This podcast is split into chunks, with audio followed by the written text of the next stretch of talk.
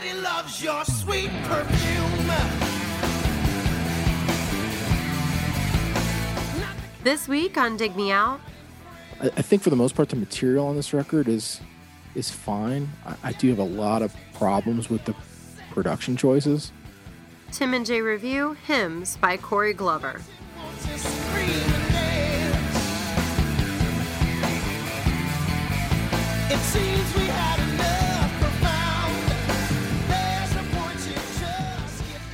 Hello and welcome to another episode of Dig Me Out. I'm your host Tim Minneci, and joining me, as always, my co-host, Mr. Jason Ziak. Jay, it is episode 194 of season four. We've just wrapped up week three of the NFL season, and we have both returned to Earth uh, after wins the previous week. Uh, that were significant. Uh, are you feeling a bit more grounded now, or? Uh, yeah, uh, that's one way to put it. Yeah, I I try not to let myself get too high. So I know the feeling. I figured I this I figured this was either going to be a this is going to be a blowout either way for the Bills. I thought either they're going to come out and they were just going to steamroll like, eh, San Diego, who was driving, you know, going from a, a big win on the West Coast to have to travel east and play a one o'clock game. Either San Diego would just collapse and play play like crap, or they would just pound the Bills, and which they basically just pounded the Bills today. So it was not as close as the score indicated. Chicago, uh, uh, the Chargers had the ball much large, much longer, and um, with much more significant drives than the Bills had. So back to earth, back to earth after the two and zero start. where we belong. Where we yes, exactly. What were we, should- thinking?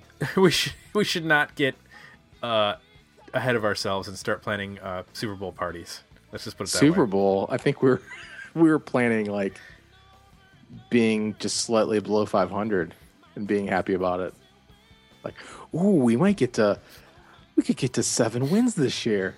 Here's the thing: is that they've had plenty of like four and one and four and zero starts in the last fifteen years, Yeah. but then they end seven and nine. uh, yeah. So they've had one eight and eight season in the last fifteen years, and that's it. That's the best they've done. So, yeah, I would just like a wild card party. I just like that. Yeah. Oh yeah. I would just like meaningful football at the end of the year. Right. That's being played by my team. Right. Right. Yeah. Pl- lots of meaningful don't, football. I don't ask for much. Right, exactly. Uh, transitioning awkwardly out of football talk into our uh, album for the week, we are going to go back to 1998 and we're going to check out the debut solo release of Corey Glover from the band Living Colour. They have a new album scheduled to come out this fall, and as we have been doing so, uh, we've been checking out releases by bands or artists who have uh, you know new stuff coming out. And in this case, um, you know, we did uh, Ryan Adams, we we did the Whiskeytown album, and we did uh, Mike Doughty. We did the Soul Coughing record. Well, this time we're doing the inverse. We're doing a solo record, and the band's putting out a new album, and uh, we're it's uh, called Hymns. It's from 1998. And Jay, I believe that you are familiar with this record because you're the one who introduced me to it way back in the day. I did. Yeah.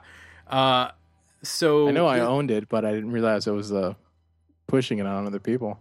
Well, I wasn't really. I only knew Living Colour in in like the singles sense. I didn't know their albums, and I think this came out while we were in college. Uh, and I think the impetus for you giving it to me was that I was playing keyboards in the band we were in, Mm-hmm. And I think you were like, you need to like make it sound like this. Here, listen to this album. really?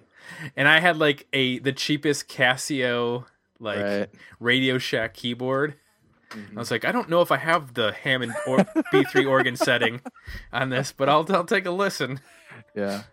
I think that's where it came from. Was Yeah. I think you gave me some some albums to listen to because you uh, I'm pretty sure that I didn't listen to Brad until you gave me um You or Keith gave me shame, and then I got, and then I think it was that was when Interiors came out. Uh, was '97, I think. Yeah. So, yeah, that, this was one of uh, one of your suggestions. So, and I remember listening to it back then, but I don't remember really revisiting it uh, post college. So this is a good opportunity to go back and listen to this record. I, we got, and we'll get into it. I think this is a bit of a shock for some people. I don't think uh, people knew that Corey Glover had a solo record out in the '90s. So uh, we should do some history of Corey Glover. History of the band. Uh, Corey was uh, Corey Glover was born in Brooklyn, New York, in uh, November uh, of 1964, November 6th. He was an aspiring actor uh, who had uh, who had been in um, had a part in uh, Platoon, the Oliver Stone movie, and he was on a short-lived television series called Signs of Life.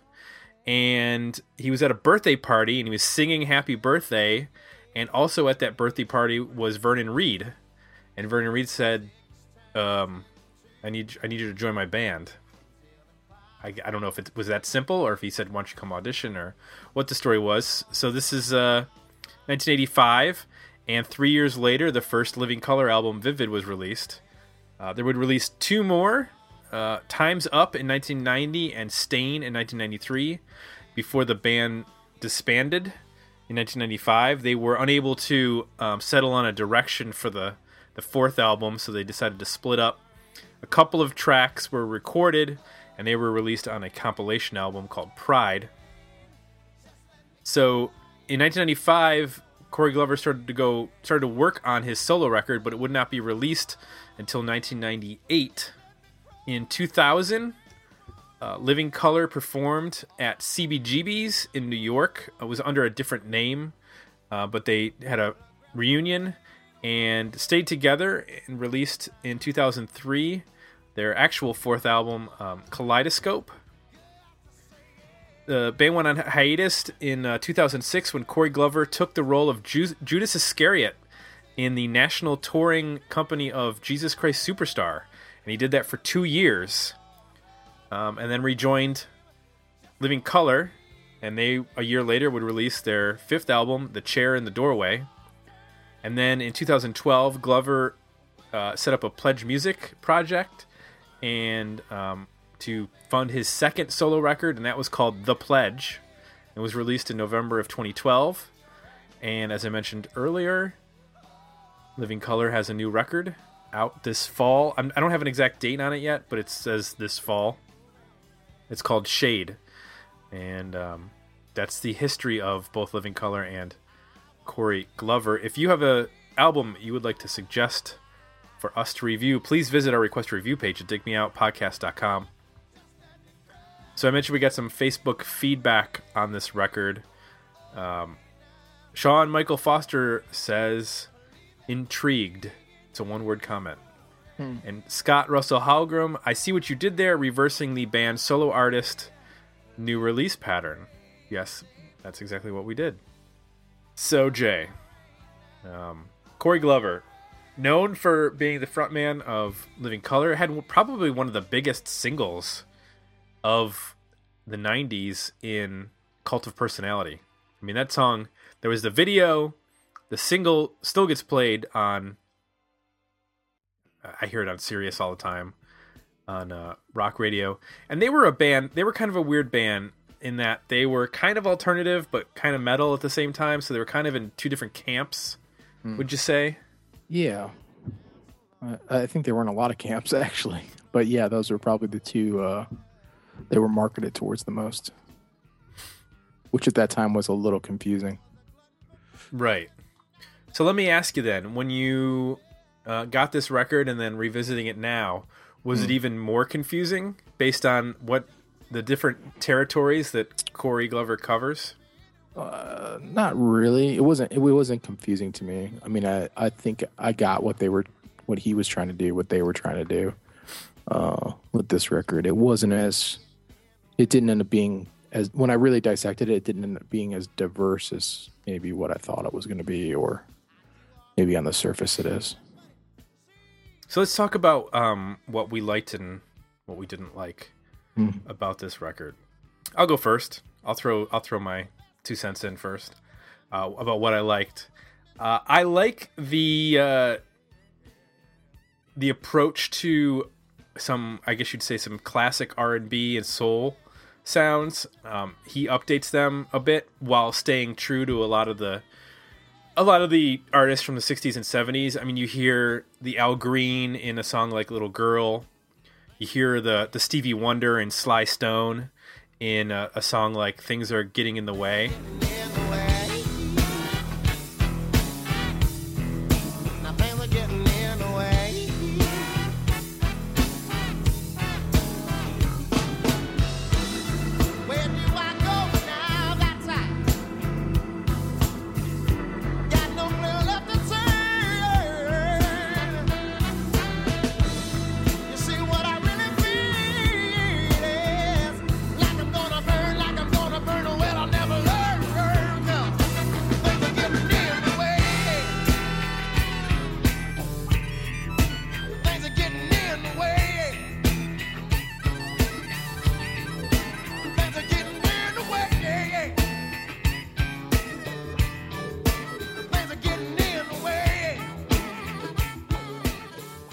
But he adds modern touches, modern for 1998, with um, you know more uh, electric guitars, and it's it's definitely um, I wouldn't say this isn't like a an homage throwback record. I mean, it's still steeped in 90s production of of a lot of R&B from that time. Uh, I'm thinking of like D'Angelo or Babyface or um, some of the neo soul artists from that era and he does a good job of the thing that I was worried about. Um, there's an artist that has, I don't think has aged well in terms of his output, and that's Lenny Kravitz. Um, I think a few songs have stood the test of time, but overall, I've gone back and revisited Lenny Kravitz's like catalog over the last couple years, and I find myself being really kind of turned off to a lot of it. And I think because it sounds, I, I hear it sounding more and more derivative of the of his influences. Um, and I think when I listened to this record, I was I was worried when I went back that I was gonna be like, oh, this is just a Lenny Kravitz, you know, wannabe record. But it's really not. He does do a lot of, he he touches on uh, R and B and soul in a much more, I think, um, naturalistic way and, and much more uh, organic way. Uh, I'm thinking of like a song like uh, like Sermon. That could easily like, that could be easily a a James Brown homage, but then there's that like there's a really ripping guitar part in that song, um, which would not have been uh, in a James Brown track. Um, but you know, he t- he takes that sort of energy. I think th- one of the things that uh, really works for me on a song like that, and then the track two, "Do You first, "Do You First," then "Do Myself," is there's an energy that incorporates some of that living colour, but brings the R and B and soul element into it that um, was not as present with that band.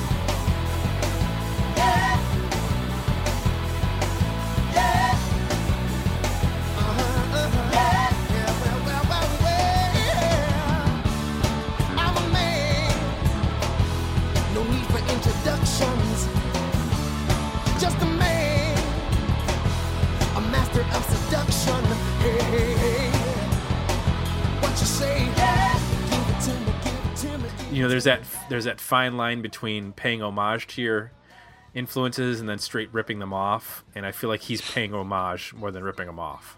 It's interesting. I do agree, um, for the most part, with what you're saying, except that I guess as I listened to the record, I wish he would.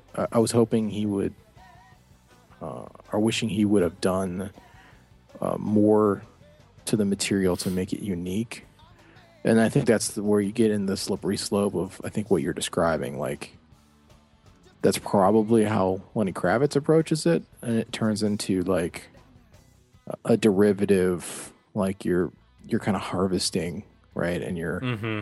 trying to make it different, but you can still hear the where you took it from. I think there's a you know there's better ways to do that. There's more successful ways to do that. Um, I struggled with, on this record with um, just how true it is um, to soul at times, and to the artist that he's obviously kind of paying tribute to, I guess. Um, which in, in in a way he he completely pulls it off. Like it sounds totally. He's got a great band, you know. and His voice works great for that style. I mean, he's he's a really good soul singer. Like I, he totally can pull it off. It, it's just one of those things where it, it makes me want to go and listen to the original artists. You know, like so I respect it on some degree. Like he gets it, he knows how to execute it. Um, you can tell he genuinely loves it. Um, but at the same point, it's so close to the originals. It just makes me want to listen to the originals. Um, so I was more drawn to the stuff that simplified things a little bit more. Um, I, I, I, I think for the most part, the material on this record is is fine. I, I do have a lot of problems with the production choices, uh, the arrangements. Um, it's very it's very slick. I mean, tons Yeah. of strings all over everything. Um, way too many. The mix is very vocal heavy, which obviously for being a solo record, I guess that you know that makes sense. Um, and you do appreciate his voice on the record, but it's at the cost of sometimes when they do try to do something a little bit more rock oriented or closer to Living Colour, and they bring that guitar in, it's almost like they're fighting having the guitar in there. You know, like it's distant, it's far away and, and hollow sounding, and it sounds separate from uh, the rest of the music. In some in some cases, like um, yeah, I think it's Sermon where it's got a you know pretty good riff through the whole thing. Like the the um the organ in the song is way louder than the guitar is. Mm-hmm. It's kind of crazy. Um, so I'm kind of I was drawn to the ones like uh, Silence. I, I thought was a really really really good song. Yeah, Um, great crescendo. That that song really like earns the crescendo. Where I think some of the other songs they just it just crescendos because that's what you're supposed to do. yeah. And it's supposed to have the big you know choral backing and stuff like that. But that song really builds to it in a real natural way, and it sounds it's it's one of the few songs that has um an acoustic guitar, yes. and that really really helps. I love the simplicity of the whole first sequence of that song, like the whole first section. It's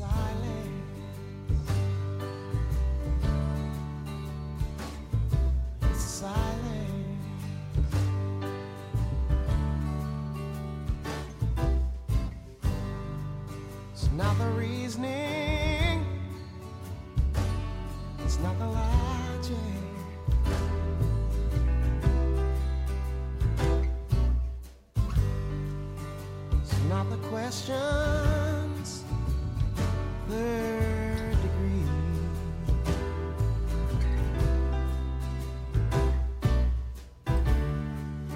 It's not acceptance. No, it's not defiance. It's silence. It's silence.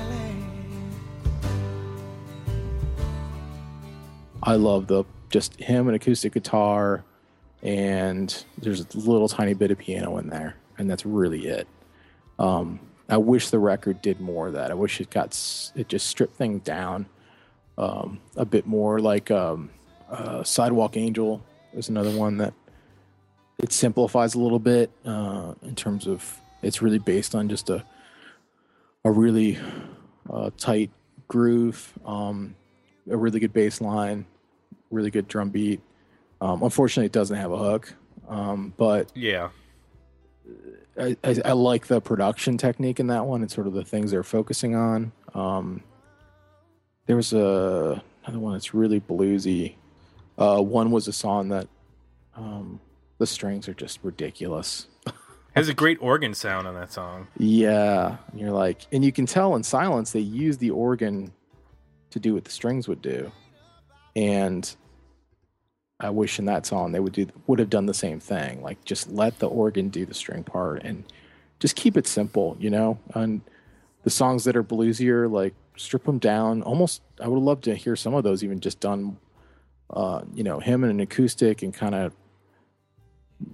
not uh, more um, i guess closer to like you know old school blues than um like a muddy waters kind of thing hmm uh, than a you know an overproduced 90s style soul thing like i think it's uh only time will tell i mean that sounds like an r kelly song for god's sake That's the weak Uh, point on the album to me. Yeah, that, Yeah. that's that's the that's the lowest the album goes.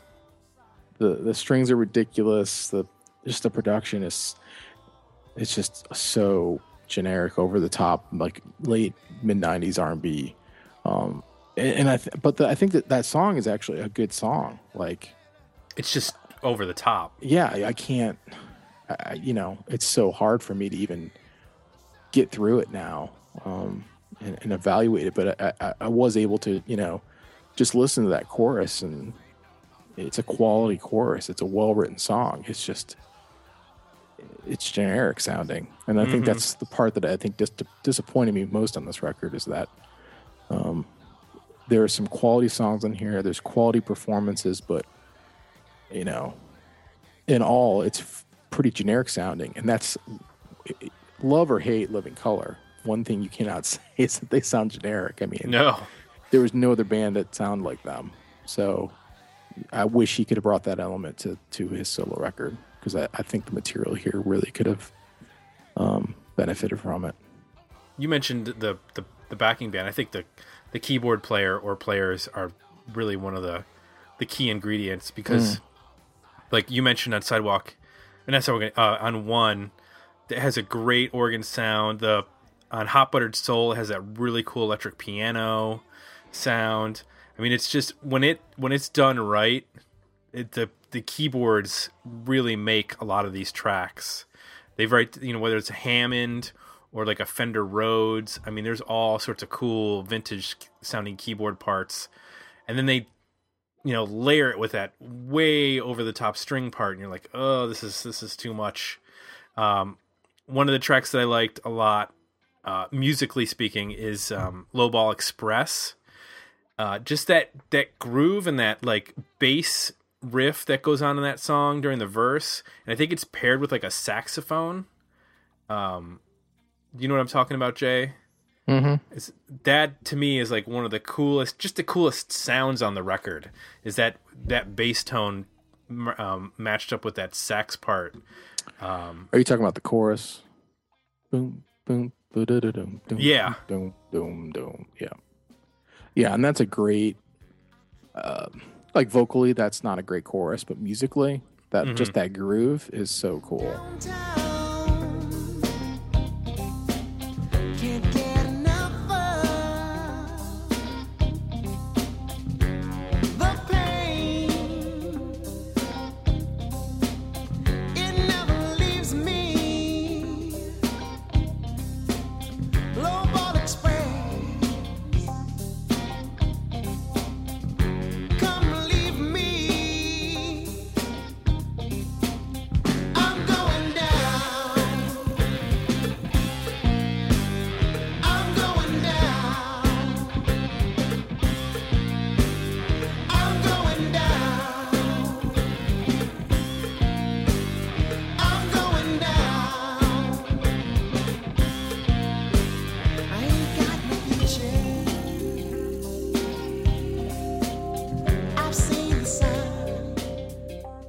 And that's the when I uh, one of the things I thought about as I listened to this, and I've talked about this from time to time, like what kind of funk or you know that I like and don't like, and this album is a great example of the drummer doing that style of music. But um, I guess it obviously is a more um, soul tinge, and just creating great, great grooves. I mean, the tempos are right. Um, the kick, it's all about the kick drum. Um, really cool fills, just really locked together with the bass. The bass play on this album is pr- pretty complex. Um, I don't know if you listen to the bass on any of the songs, but it's um, it's really good. But it's uh, you know, high high high quality studio bass player guy like Right. a lot exactly. of notes. But it, but it works. Like it sounds, it doesn't sound overdone. Um, it, it fit in the in it locks really good with the bass, and it sounds sounds that part of it sounds gritty. Like I, I, in terms of my generic comment, like I think the the core bed of the music is sounds gritty and authentic and really really good. It's just covered up and mixed in such a weird way. It's hard to appreciate it sometimes. Um, so those times when it does strip down, you can just focus on it. It's, um, I, re- I really appreciate that. Yeah, I wish that this. I wish he had taken. I don't know. Maybe he did. You know, taking this band on the road. I would have just liked to have heard it like guitar, drums, bass, and a keyboard player with him singing. Like, Yeah. get rid of the backup singers, have the band do the singing, get rid of the schmaltzy, um, over the top strings. Just, you know, put on a dirty, loud live show with this band, and I bet they would have been absolutely Yeah. cooking with the with the stuff that they're doing. The the like you said, the bass players obviously super talented. Um, he's carrying a lot of this of the melody of a lot of the stuff when Corey Glover's kind of doing a lot of uh, um, s- embellishments with the vocals, um, and the keyboard player is adding a lot of times the, the dirty element to it with the with sometimes there's a little bit of fuzz or, or dirt on the on the keyboards and that sounds really cool. Um, the one song that I I felt like he did kind of push the homage uh, aspect a little too far was in uh, "Things Are Getting in the Way." The the horn riff in that song sounds like it, it is straight off of a Stevie Wonder song. Like it sounds like it's off a Sir Duke or something like that. Yeah. Did you pick up on that? Uh, it all that that whole four uh four through six little girl Hopper soul and things are getting in the way. I just I had a hard time with that whole section. Like I started off with is everything sounded too familiar to me. So, um, yeah, I mean, I had all the same artists you had mentioned too. Um, so it's a, you to hear like a part like, oh, that sounds like the Stevie Wonder part, and oh, that sounds like a Marvin Gaye part, and oh, that's he's singing like I think on all three songs he's pretty much singing like Al Green. Um, he even does like a little bit of the I don't know. Al Green has like a it's not a lisp, but there's a little bit of a kind of way he pronounces things like that. A little, that in the Because you lines. don't have to know. Yeah, Yeah. I know what you're talking about. He even does that. yeah, He, like, especially on Little up. Girl. Little Yeah. Girl is the is the the most vocally. It's the one where he sounds the most like Al Green.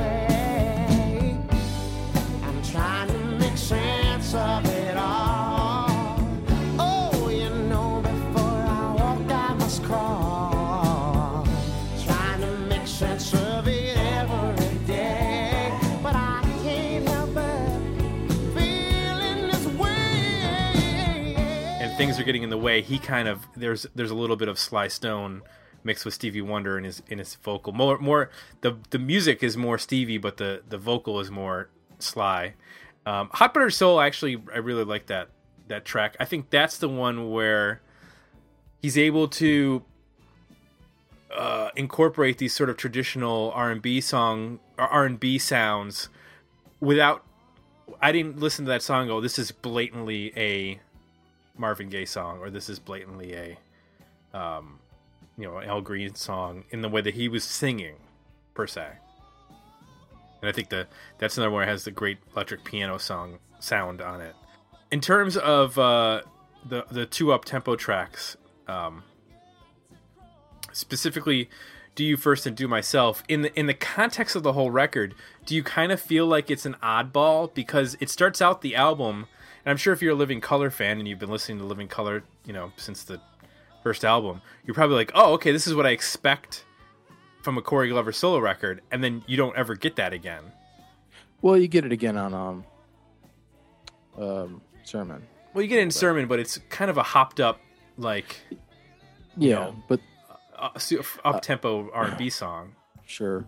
Uh, two things uh, about it that made more sense to me now. One, the production wise, like you can tell whoever mixed this got these tracks and was like bummed that he even had to put the guitar on. it's like, oh, really? Like, all right, I guess I have to put it in here. So it's it's so vocal heavy and so about all the other the backup vocals and everything else that um the guitar part is kind of it's not like in your face like living colour is. Right. Um so that part kind of that the production of it softens it uh, in terms of the rest of the record. And then lyrically it's i think it's very much on par with the rest of the record like very much more than what he would sing in a, in living colour. Like it's it's kind of, lyrically it's kind of a soul song just over a rock you know a rock format in terms Gotcha. of you know subject matter and what he's saying. So that part of it made it work on the record for me. Um obviously I, w- I would like more stuff like that and have it be produced like a real rock record and then have a, re- uh, the rest of the songs be a little bit more stripped down. Um they don't have to be rocked up just like um simpler less production. And i think it all would have uh worked together a lot better. But uh yeah i mean they weren't i think at the time they probably seemed stranger than they do now for some reason. It, it sort of makes sense now. Especially from like a um, a corporate marketing perspective i can see what they were trying to manufacture with him. You know what i mean? Like there was that new soul thing happening that you mentioned with like maxwell and d'angelo and all that and they were probably looking at like oh this guy's been in a rock band. He wants to do a solo thing. He's into soul. Like we can make him into one of those artists and we'll bridge the gap you know with his old fans by including a couple rock songs on here. You right. know, like it seems very calculated and um, engineered and uh, thinking about it that way it, uh, I, I can see what they were thinking. Unfortunately that was a terrible idea to, to approach it that way Yeah, I don't know who. Uh, it- this album came out in '98. I mentioned earlier. I don't know who this was going to exactly sell to, um, because you know he has a long history in, of being in a. Uh, I guess is is funk metal? Is that the proper? Uh, mm, were they a funk metal band like Extreme? no uh, no i've never heard of them referred to that way So just I mean, yeah, both band? those bands had had I guess funk elements, but um, we should do their third album, "Stain," sometime because uh, it's. Pre- I remember it being pretty different, and they do. There are strings on that record, but all the strings are played by Vernon Reid on guitar. So it's a really. I remember it being a very dark and different sounding record than, than Hmm. most other stuff. But um, Did he have one of those emulator pedals that like makes it sound like your guitar um is? he had like a Roland pickup on his guitar, okay, so he would. It was you know he'd turn everything into MIDI and he could play like string parts and stuff on the guitar. But when you do that, you can make it sound pretty, pretty crazy. So I just remember that record being very unique sounding and not particularly funk oriented. I think the second record is probably the funkiest, and then the first is a mix of kind of riffs and then, um, I guess, kind of some funk elements. But uh, I'd, I'd never really heard them categorized that way. Well, we'll how about alternative metal? Is that a better? I guess what would you call the Chili Peppers? they are. Um, I I guess they would have started out as kind of funk metal or funk rock, or alternative funk. I don't I don't know. That's Because they would write songs that uh, wouldn't have a funk element at all. Sometimes, you know.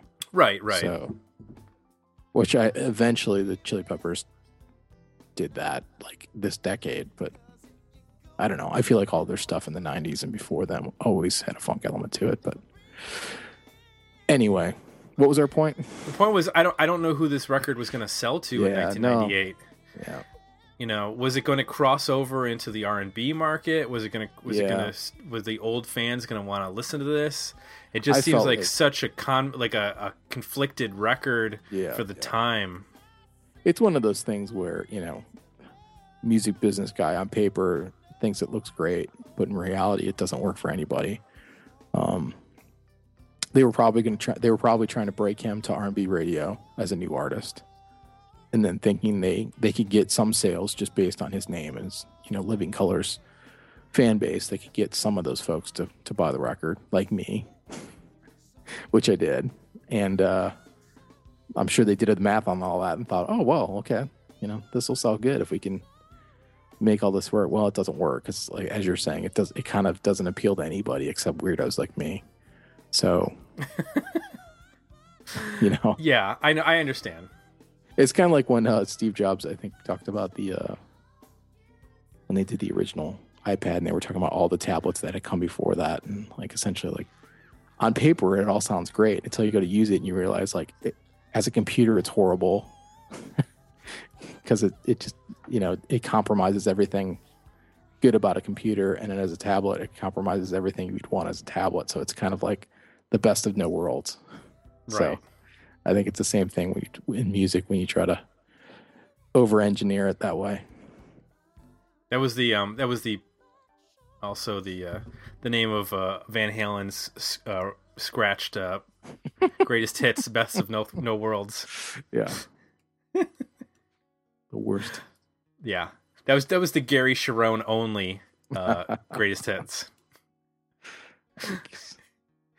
Uh anyway, so let's talk about our overall Yeah, that rating. came out in the '90s. We could review that record. Oh my god, we could, couldn't we?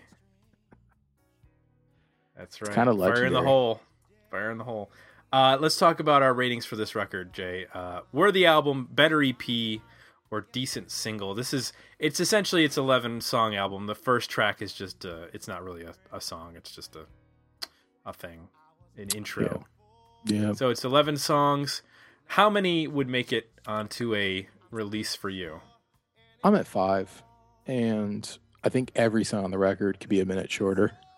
Yeah. Um, I think you mentioned on um, Silence that has a crescendo that pays off, and all the other ones have a crescendo that's just not not needed um, and can be edited out. Uh, for some reason, the formula seems to be like get to the end of the song and then let him do like vocal gymnastics and like a riff for another minute over top of the music. And uh, I'm not quite sure why that decision was made, but uh, you trim trim those five down by a minute, and um, I think it's a pretty solid EP. Production wise, I think if you could remix it and strip a bunch of stuff out and get down to the essence of the record, I think it'd be a worthy record. But uh, we don't have that version, so as it is, No. it's it's an EP for me. You think we could pay Rick Rubin to get his hands on this and, and do a remix?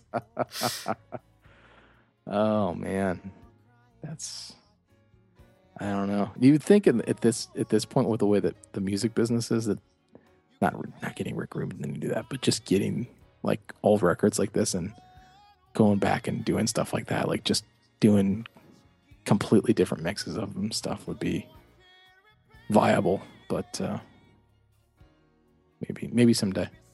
Yeah, it would only interest people like us. Yeah. the same people who end up. But it wouldn't cost you anything. You know what I mean? Like basically, you could you could somebody could spend a week with this. Like um, anybody, he could he on a computer or something could spend a week with this. Just come up with a bunch of different mixes and release it digitally. It wouldn't cost him a penny, other than his time to sit down and do it. I think his time is actually pretty expensive. That's the problem. I think his time uh, per per hour is probably more valuable than my time per year. Is a, is what it comes down to. Unfortunately, but you know that's what the market bears. So uh, uh, my take is similar to yours. I think I I'm at a five song EP for this record. I don't know if we're at the same five songs. I think we're pretty close based on our conversation. But uh, I think this is a worthy EP. I think that there are some other decent tracks on this record that need edits, that need remixes, that need um, a better producer than what was uh, going on back in 1998. So, for both of us, EP, good tracks, uh, muddied up by uh, some bad production choices and some uh, extended jams that weren't necessary. Um, at most of the end of the yeah, I think the average song length is like 440 on this record, and uh, that's not necessary. There's a lot of songs that could have been trimmed down. So that's our word on uh, hymns by Corey Glover. So uh, if you have an, an album that you would like us to review, please head on over to our request review page, digmeoutpodcast.com, and make a suggestion. Um, and if you like what you heard, consider leaving us some positive feedback over at iTunes. Jay, next week we're going to be reviewing another artist who has a new release coming out. Uh, this one's a little bit different, though. We're going to be reviewing the uh, band Electronic and their third album from, I believe, 99, Twisted Tenderness. And that is. Uh, that that band features Johnny Marr, formerly of the Smiths, who has a new album coming out, new solo record, and Bernard Summer, some Sumner of New Order. They had a they had a super duo back in the uh, '90s, and uh, we're gonna take a listen to it. Cool. So it continues the trend of new releases uh, and revisiting uh, old projects, old bands, old releases. So that's it. We're done. We're out. Uh, hopefully, this time next week, by the time we uh, post this episode, uh, the Bills and the Browns will have accumulated one additional win. Browns aren't a bye week next week, so Already? yep. I guess it, the NFL figures by this time most of the players have gotten hurt for the Browns. that's what that's it. the way That's it's the funny part. that's the way it's been the last like I you know. decade. Is that everybody's hurt by the first four weeks, so they Yeah. throw them a bone, and then this year it doesn't happen. Yeah. I don't know. Brian Hoyer could still slip in the shower or something like that, and That's true. That's true. No. Somebody could get a staph infection again. there's always the old staph infection in Berea. All right. Uh, for Jay, I'm Tim. We're out. We'll be back next week with another episode Dig Me Out. words just falling. How can my world just fall apart? Join the conversation about this episode at digmeoutpodcast.com, where you can find links to our Facebook page and Twitter feed, as well as links to our request a review and merchandise pages. And one time